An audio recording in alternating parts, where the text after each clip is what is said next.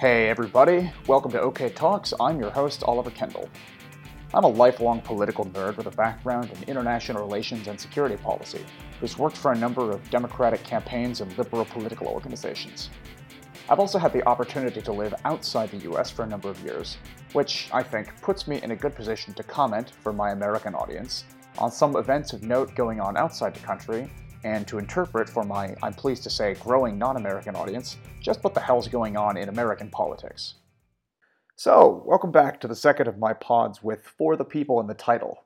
I don't know if I should call it a, a mini-series, whatever. This, this multi-part look at some of the vulnerabilities in American democracy and what could be done about them.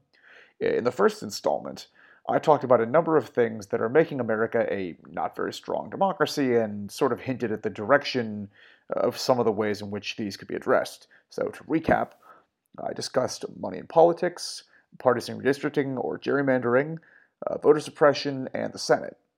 Now, that being said, if you haven't yet heard the first part of this episode that I'm talking about, called For the People Part 1 IDing Flaws in US Democracy, pause this right here, go listen to that episode.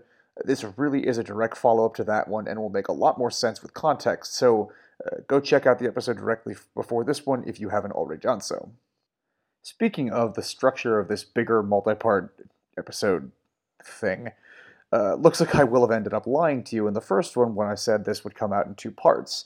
I was originally intending to release the first installment, uh, and then a second one where I would have a fairly brief conversation with Global Chair of Democrats Abroad, Julia Bryan, about some democracy reforms being proposed by the Democrats in Congress, and then for the rest of that episode, I would discuss some of what might stand in the way of those reforms.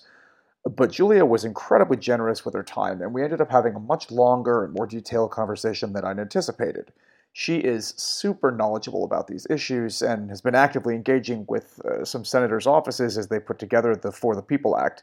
That's the law that would include this set of proposed reforms, and of course is the thing for which this, I don't know, I'm just going to call it a miniseries now, uh, is named for. Uh, so uh, I've decided to just release our entire conversation as the second installment, uh, and then in the next one, uh, I will uh, move on to discuss how we could get some of these reforms enacted and what might stand in the way. Before I play our interview, I want to just introduce folks to my guest and to the organization that she represents, and that, full disclosure, I've been involved with myself at a way lower level. Democrats Abroad is basically the branch of the Democratic Party for Americans living outside the country, and which attempts to mobilize overseas voters to vote in American elections for the Democrats. It's recognized as a state party by the Democratic National Committee and is represented at the convention by eight voting members. DA has 45 country committees and members living in more than 190 countries who vote in every single one of America's congressional districts. Julia herself is based in Prague, but from the Carolinas originally. Like so many of us Democrats abroad, Julia decided to move to Europe for a year, and a little more than two decades later is still here. During that time, she helped found the Czech Republic's first country committee for Democrats abroad and has held several positions in DA's global leadership. A couple years ago, she ascended to the position of global chair, and it's a good thing she did, too, if you're a fan of democratic politics. Under her leadership, the overseas vote in 2020 more than doubled when compared to the 2016 turnout. I'm also pretty sure that the overseas turnout in Georgia in the general election was the margin that pushed Jon Ossoff's Senate race into a runoff, which is what made it possible for Georgia to then elect two blue senators, which is to say, if you like the fact that Democrats now control the U.S. Senate, well, you owe Julia Bryan a beer. With all that being said, please welcome the global chair of Democrats Abroad, the personification of why I think term limits can sometimes be a really bad idea, Julia Bryan. Julia, thanks so much for coming on the podcast. My pleasure. Great to be here. Thank you. All right. So uh, I spent the first part of this two part episode basically wishing that uh, the Democratic Party had taken advantage of our huge majorities about a decade ago to make some structural reforms. Uh, I basically complained uh, about money in politics, gerrymandering, voter suppression, and the Senate. So we know that elected Democrats now seem to really get that these are problems since they introduced HR 1 back in 2018 and have begun holding hearings on statehood for DC and I think Puerto Rico now, or at least there are a couple of bills introduced. Um, I'm sure we'll get further into HR one in a minute, um, or S1 or the For the People Act or whatever we end up calling it. Um, but uh, I actually have a sort of side question that I wanted to ask um, you as somebody who represents a big block of Democratic voters. So polls show that a huge number of Republican voters care a lot about quote unquote election integrity, which I guess is the latest euphemism for voter suppression. Do you get the sense that Democratic voters are similarly energized about the importance of some of these structural reforms? Absolutely. I was just looking at some numbers and it, it showed that, I mean, overall, 67% of Americans are supportive of HR1. And of that group, 77% were Democrats. So I think Democrats are, are are really, really in favor of voter protection. It's something that's energizing our base. We see that in Democrats abroad, where um, you know people are coming to us and saying, "What can we do? What can we do?" This is very unusual in an off-off year like 2021. Interesting. I wonder. I wonder if that's a, um, a higher number in particular among Democrats abroad, given some of the challenges that exist for Americans outside the country voting. That's a really good point, and I think that is that's partially true, but I do also think that the news in the United States and the information we're hearing about Georgia and just the experience that we had fighting for um, the election in, uh, at the end of uh, 2020, I think that has really energized a lot of people, not just Americans abroad. That that is a really good point. Yeah, I suppose it's it's harder to ignore threats to democracy in the face of such a coordinated campaign to roll back voting rights across. I think it's 47 states at this point. Um, it's pretty massive. Yeah, and as well, especially after the passage of the Georgia law and the focus on some of the, well, the particularly comical details from the, you know, the water bottles in line provision. Um, yes, that yeah. was a big mistake on their part. It, it, made it way too sexy for the news to, uh, you know, usually voter suppression is pretty boring and people don't pay attention to the details. When you add something so heinous as you can't carry water to somebody, that just is like oh, that puts it all in perspective and just illustrates so clearly how horrible these bills are. Yeah, I think I think you're right that that that probably helped catch attention, but it's also unfortunately that is one of the least objectionable parts of the Georgia law. Right. Absolutely, absolutely. But you know, it also caught the attention of corporations, and you know, last Saturday there was that interesting Zoom call where over a hundred uh, business people got together and were like, "Okay, we didn't realize how bad Georgia was going to be. We can't let this happen in other states." and that's a that's a that's a sea change that I think is really important for the U.S. That is, yeah, that is actually a really good point. I mean, I, I think that the well, this this sudden moment we're having where Republicans are positioning themselves against corporations since the first time in living memory, I think is mm-hmm. yeah, can be attributed entirely to well to the broader theme of of threats to democracy, whether in the form of voter suppression laws or um, you know elected representatives voting against certifying the result of the election leading to the big lie and a you know an attempt to violently take over the Capitol which i suppose is bad for business if you like democracy. Well right. Actually it's not they don't think of it as a partisan issue. They think of it as a democratic issue and also our democracy issue. And the other thing is they are looking at their demographics. Their demographics are moving from the boomers to the millennials. Thank you. And uh, they're like well our vote our consumers want this. We, we have to pay attention to what our the millennials want. And this is uh, you know democracy is important to them. Democracy is important to us. Let's do it. What can we do? Yeah i suppose that's yeah that's that's true. I guess um i guess having having your company be completely against democracy is probably probably not a not a great platform from which to advertise um I would I would imagine. Well, it's right? been happening in the past. I mean, but I really think it's a, it's the great demographic shift that we're seeing in the United States, and um, the millennials are becoming the uh, voter bloc to support, and this is great for the United States. It's, it's what I have hope gives me hope actually. Yeah, I, I guess. Um, yeah, I, I, don't remember the youth turnout statistics for the 2020 elections specifically, but I mean, the, isn't the millennial generation just physically the largest, Not physically, but like in yes, it of, is. Yep. Yes, the numbers are great. I mean, we are like if you look at the numbers of um, voters and uh, around across the world, our numbers really grew in in that um, between 18 and 35 mm. um, in 2020, and you know that that happened in the United States as well. So it's definitely the the boomer generation voting bloc is diminishing. The millennial uh, uh, voting bloc is growing, and that is just all good for democracy. Fantastic! I'll have to start working on my okay boomer memes. Um, exactly. Yeah. Uh, um, so in any case, in terms of uh, some of the threats that that democracy is facing in the United States. Uh, why don't we get into a little bit more what uh, what sort of reforms the Democrats are actually proposing to to uh, stand up to some of these efforts? So I, I guess the the most um, uh, the proposal that people are most aware of is HR one or S one or For the People Act. Um, can you just discuss a little bit, as you know, from your position as somebody who who's you know intimately involved with voter protection issues? Can you discuss a little bit um, what is HR one and and um, how it aims to solve um, some of the problems that I've complained about a whole bunch?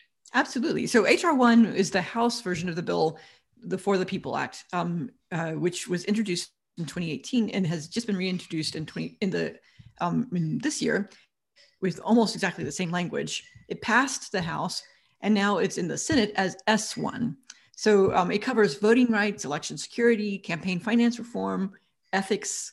Um, it even supports DC statehood. It talks about gerrymandering. Oh, oh yeah, uh, it, it mentions um, DC statehood.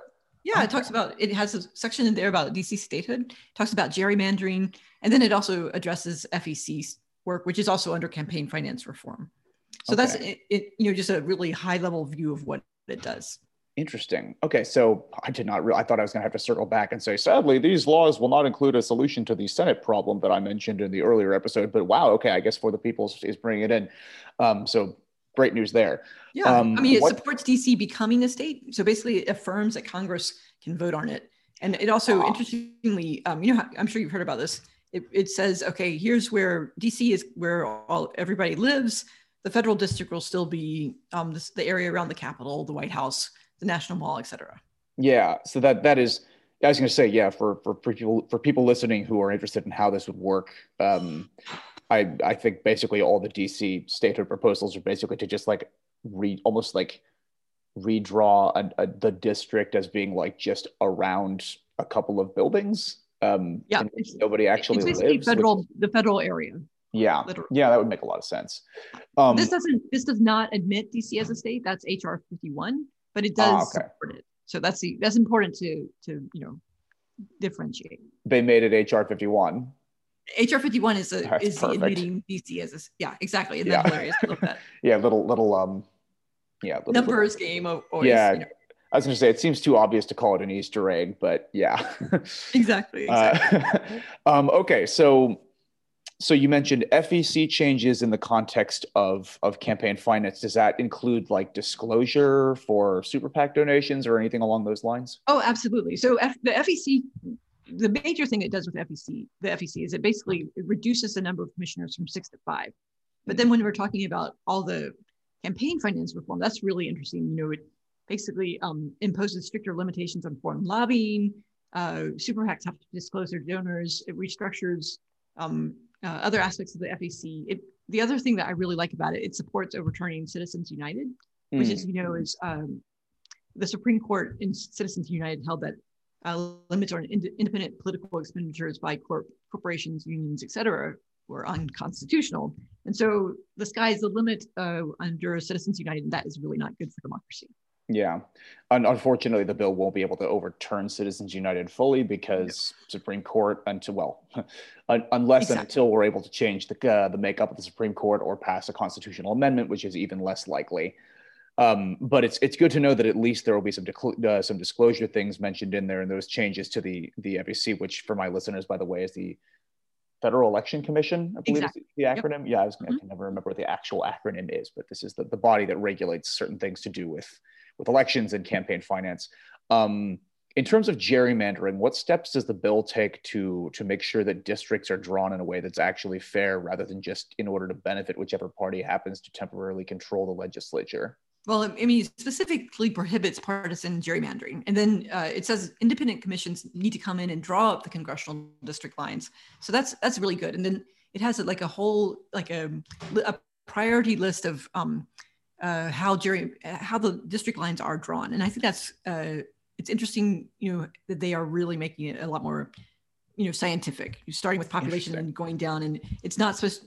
Uh, the lines cannot be drawn to um, uh, support or uh, restrict uh, minorities from in you know basically say that one group can has a, has more power than another. So, so I, I really admire that quite a lot Okay, so d- does it actively? Am, am I understanding you correctly that it does in fact actively take the power to redraw districts out of the hands of legislatures and put it into independent commissions? Yep, absolutely. That's fantastic. The first, first it does. So, so it's not a scenario where it just like calls upon state legislatures to do the right thing, and then we would, in theory, require that we have an actual Department of Justice that that cares about these things to enforce the law in the future. It is supplanting the legislatures. Yes, it basically creates a commission that okay. it uh, has. Every commission would have to have 15 members on it. Like there's five Democrats, five Republicans, five Independents, and they would be uh, separately creating these proposals. Okay, um, that's sort then, of like what we've seen in Michigan uh, starting in 2019, I believe, we passed, no, no, no, no, in the 2018 election in Michigan, we passed a referendum that caused that to be put in place. Yeah. I think California's had a similar, well, I think they use an algorithm or something. I, I, they have some sort of nonpartisan redistricting in California, but well, that's fantastic. Yeah, um, I mean, yeah. So, I mean, it's really the five part criteria is like population equality. Uh, it must comply with the Voting Rights Act. Then, you know, and then compliance with additional racial requirements. Um, so, like for example, you, you can't go in there uh, and dilute a minority's influence, like we just talked about earlier. So it's it's really very interesting, I think. Hey, folks. Before the episode continues, I just want to take a second to ask you, if you haven't already, please go ahead, hit that subscribe button. Then, after you do that, hit the little button next to it with the three dots or whatever it is on your preferred platform. Hit share and spam that link out to everybody you can think of. That way you don't miss an episode, and it really does help get the show off the ground, which I appreciate very much. All right, back to it. Okay. Um, in terms of voter suppression, I what is what do we have there? well, there's a lot, uh, which is wonderful. Um, so the first thing it does is, I mean, I think this is fantastic, is same day voter registration for all uh-huh. federal uh-huh. elections. Uh, another thing that I really love is it makes election day an, a federal holiday. Oh, excellent! Yeah. Yep, really important. Um, and also people it it requires states many states already have this but it requires states all states to hold early voting for at least two weeks. So okay. you know we saw in 2020 how important early voting is. And i mean i would i love that it would make this a federal law. Yeah. Um, just as an as an, as an anti-line provision at the very least. Yeah absolutely. I mean that's the thing is a lot of this is like what's in in uh, good voting states and it just makes it federal Okay. So, for example, um, it, it requires states to offer online voter registration. That seems really, since you know everyone thinks, oh, of course that's normal, but actually only 39 states plus DC has that, so it makes it uh, across the board. I think it's really another very important thing to include. Is, um, is, is it an affirmative voting registration thing? I know Hillary had proposed as part of her 2016 platform that there be like I think affirmative voting registration when people turn 18. Is it is it like that or is Ooh. it? Well, that's the other interesting thing. Okay, you know, uh, uh, it lets 16 and 17 year olds to pre-register to vote. Okay. So, um, and it, there is an automatic registration. Um, I'm not sure of the details of how that works, but it's basically uh, if you go, uh, if you're in public colleges and if you go to the DMV that and get your driver's license, then you're automatically uh, registered to vote. Okay. Mm-hmm. So, so bottom line, there's uh, there's basically a streamlining of the registration process and a facilitation of actual access to the ballot in terms of early voting and making it a federal holiday and stuff like this. Does it does HR one in any way touch on voter ID laws that have been passed in a number of states, or has it left that to the states? Well, it also talks. You know, it's that's an interesting question. It does do a lot. You know, we have a huge problem with voter purges, right? And so then there's this practice called voter caging, which is a um, kind of the pre-purge practice where you can states can challenge voters registration. Um, they, for example, they'll send mail to people's houses, hoping to get uh, a um, person not found um, back because then they can automatically take them off the roll. Um, they will they will pepper addresses that they have to try to, to get that to happen. So oh. this is it's, and that's it's just heinous. And so that's so basically they've, they've they've mixed in mailers with all the spam that people get yes. in the mail and then throw out. And if someone yes. doesn't actually go through all of the the pamphlets from used car card dealerships and and whatever else and find this little envelope from the state, then then they can yep. essentially take away this person's voting registration. That's right. And so, I mean, one thing I love uh, it also does is it like basically a voter purge cannot happen um, uh, six months before the an election. It you know so that means people are registered. They don't have to worry. I know this is crazy sound. They don't have to worry that they registered um, and will be thrown out if as long as they register within six months of an, wow. of an election. Well, Yeah. previous listeners to this podcast will know that that the current governor of Georgia was previously in charge of that and and um, engaged in some particularly heinous voter purges in the lead up to his election. So I guess um, uh, Yeah. Well, we're, we're for the people to pass. It would be bad news for future state secretaries of state running for governor, hoping to, you know, stack the election in their favor by axing a whole bunch of voters they assume will vote against them. Absolutely. It also interesting I, um, addition. It restores voting rights for any uh, felon who's completed their prison term. Okay. So, yeah. So it's like the Florida Amendment nationally. Yes, exactly, exactly. Um, it also, uh, you know, if you are removed from the ro- rolls, the voter ro- rolls, you're supposed to be timely notified actually by your election official, Okay. um, so that you can contest it or um, reinstate your registration. That's Okay. very, very important for um, our voters, um, you know, because when people are moving around a lot, uh, they might, you know, we are we're often caught caught up in some of these purges, especially if people have not uh, sent in their FPCA forms; they've just registered as a state uh, absentee voter. Right, that makes sense. So, in, in terms of ID specifically, though, is there any provision in, in, in the For the People Act that, that actually addresses um, questions of, of whether or not these voter ID laws are are fair or, or whether they will, will continue to be a thing or, or does the federal government actually I'm not sure if under the 10th Amendment the government has the ability to I know that's it's a really good question. I, you know, that's something that I have not dug into. As um, for overseas voters, we don't have to have a picture ID, so um, so it's not something that I I normally pay attention to. But that's some we should look into that. Okay, interesting.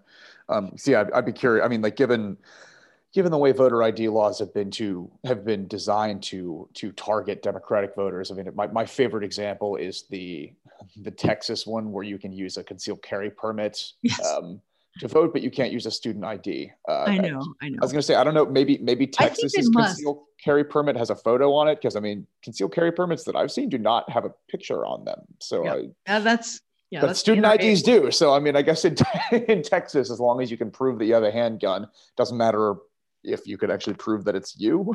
Exactly. Um, oh, that's so scary. And you know, one thing that's interesting, it does have a whole subsection J on uh, for overseas voters, um, which I love, of course. Anything to do with overseas, that's our eyes go straight to that section. I would imagine, yes. Yeah. And you know, so uh, it really gives a lot more teeth to both attorney generals and individuals who want to sue if a state uh, violates uh, UOCAVA rules, um, Okay. which is fantastic. It's going to be really useful for our own voter protection efforts. But it, it also uh, it basically reminds um, states all along the way that they what they have to do. So already states are required to send out ballots 45 days um, before an election, a general election, but it requires them to report ahead of time that they're ready to do that and then report afterwards that they've done so. So okay. this is really good. It also, one thing I also very much appreciate is that it says, hey, you missed your deadline. Well, you're going to have to go ahead and express deliver that ballot and pay for your voter to send it back, um, Oh, which is excellent. amazing. It also expands um, uh, the definition of military voters to include military family members as well. They weren't already? I know, you know, they they were already included by states, but it just it, it codifies it. it Right. Okay. And Just we are working in case some it. state decides that's no longer in their advantage. Exactly, exactly. So Okay. we are actually working on an amendment uh, to um, expand that definition as well, because right now 35 states and DC allow the definition of overseas voters to include people who've never resided in, in the United States but are U.S. citizens, Mhm. and they get to vote based on where their parents um, last resided. Hmm. 15 states don't uh, allow that because it's not in uh, UOCAVA. So um, we are working on an amendment with several senators um, that would uh, just write it into the law that um, never resided are also included under the overseas voters definition. Interesting.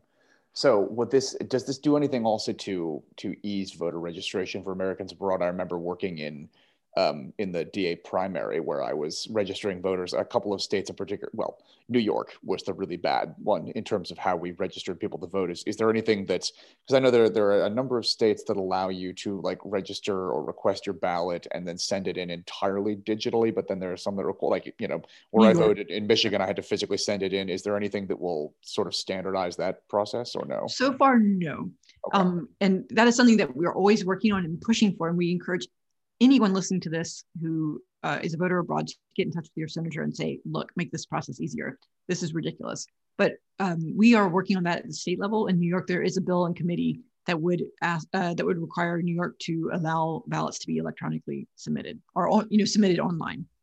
Okay, interesting. So then, so bottom line, this uh, this bill contains a whole lot of good stuff. It does. Uh, Very in, big, including um, including some sort of affirmations for for statehood for Washington and and I guess not Puerto Rico and and I guess both of those would still be separate. But the fact that there is a a, a, part in there that would in some way facilitate that process is music to my ears as someone who believes strongly in statehood for those things and spent a bunch of time in the last episode complaining about the Senate being super unfair, which it is. Yes. Uh, yeah.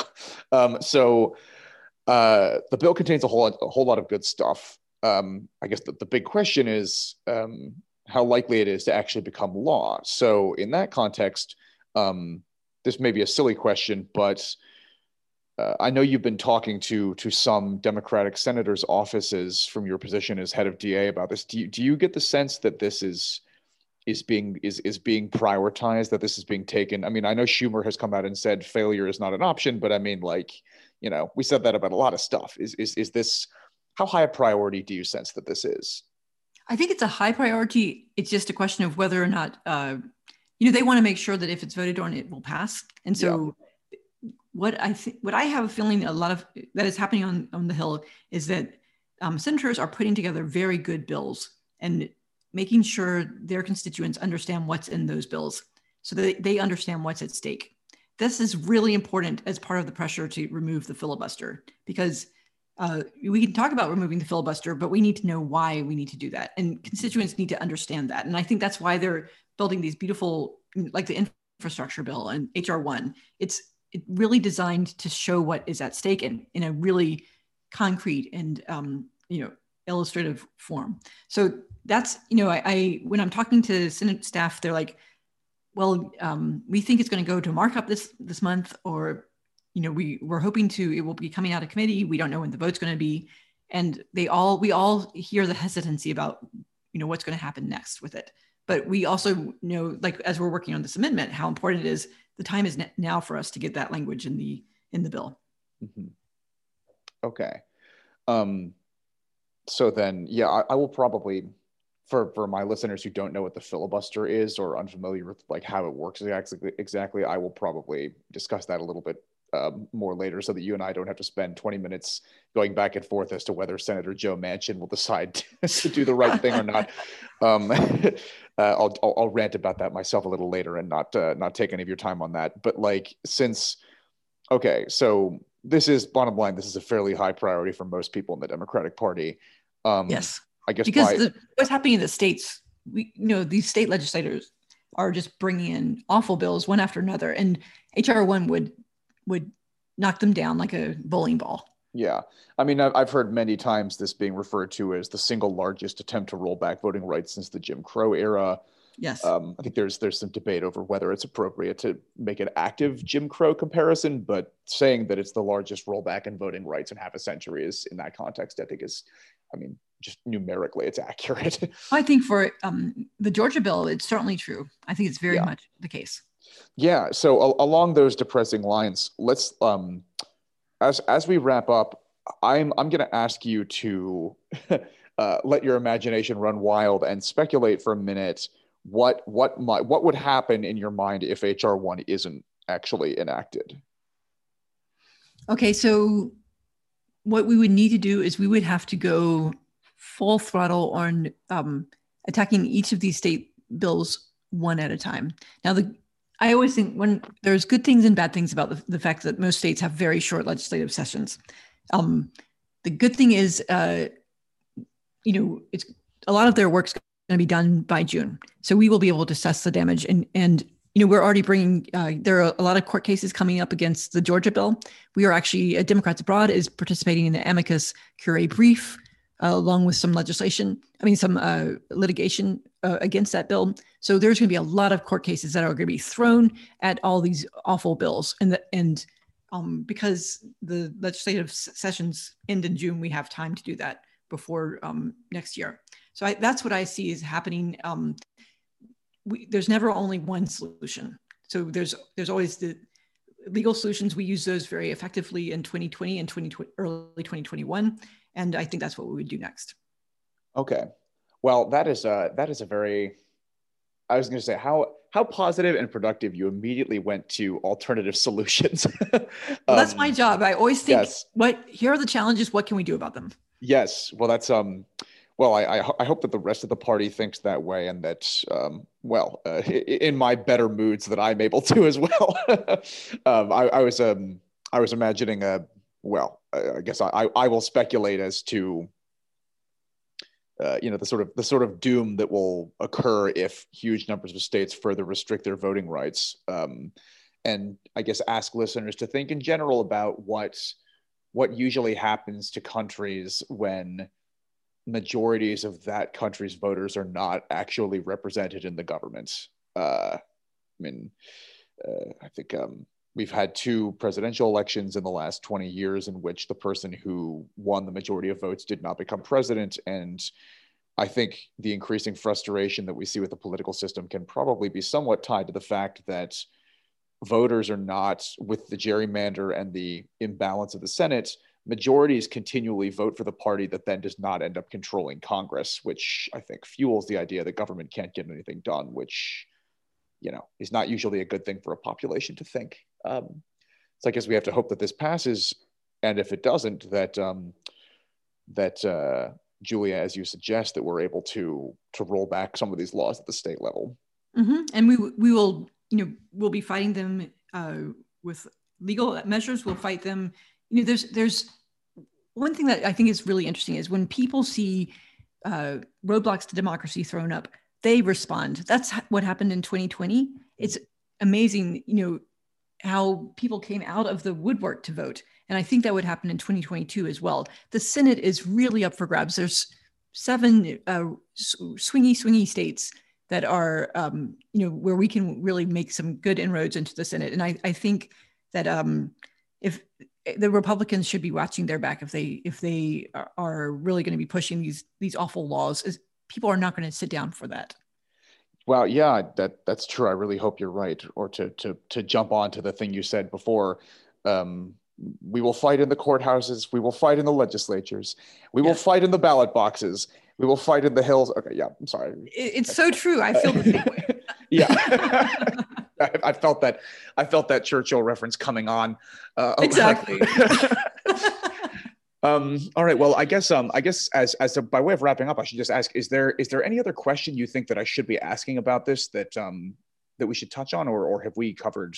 Um... Well, the, I think the one thing for any overseas voter listening to this podcast right now, think about how your vote's protected by by being a UOCAVA voter, by being an overseas voter who sent in your federal postcard application, you have really protected your vote.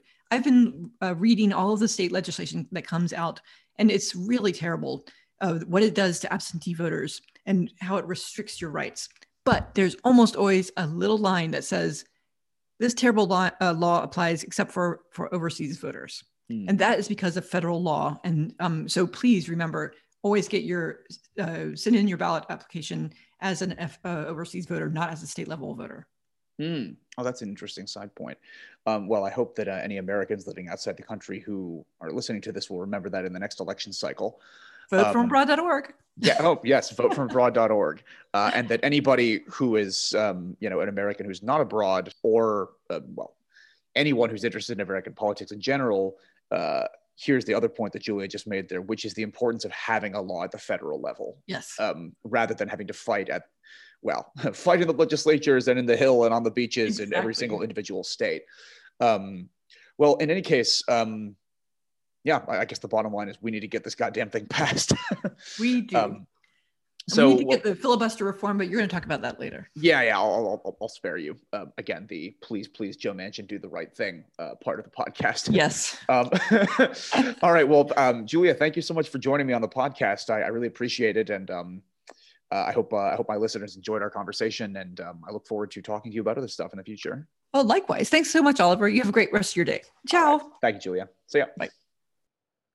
So there you have it. HR one, S one the For the People Act, whatever we choose to call it, would make it harder for corporations to sneakily influence American politics, harder for partisan politicians to choose their own voters through the comically unfair current process of drawing congressional districts, easier for Americans to vote safely. Seems like a no brainer, right? Well, yes, unfortunately, there are a number of people who don't think so, or who at least understand that their own interests run counter to this bill being passed into law, despite its obvious virtues. People who feel that way represent one major obstacle to this bill becoming law, to these critical reforms to protect our uh, democracy from being carried out. Uh, but another, probably equally serious threat to the passage of this law comes from a block of folks who largely support what the law does, but aren't willing to do what it takes to make it actually become a law, which would almost certainly require modifying or skirting in some way yet another comically undemocratic institution in American politics. I will plan to discuss all that in more detail in the next installment. Until then, that's it for this episode of OK Talks.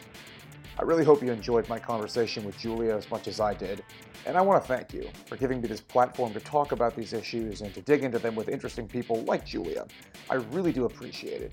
Related, if you haven't already, please take a second to subscribe to the podcast on Apple Podcasts, Spotify, SoundCloud, Stitcher, wherever you get your podcasts, and share it on social media or a printout that you staple to a local telephone pole, however you get the word out. It really does help. As always, I want to thank my friend Nate Wright for having designed the podcast artwork. Until the next episode, thanks again for listening.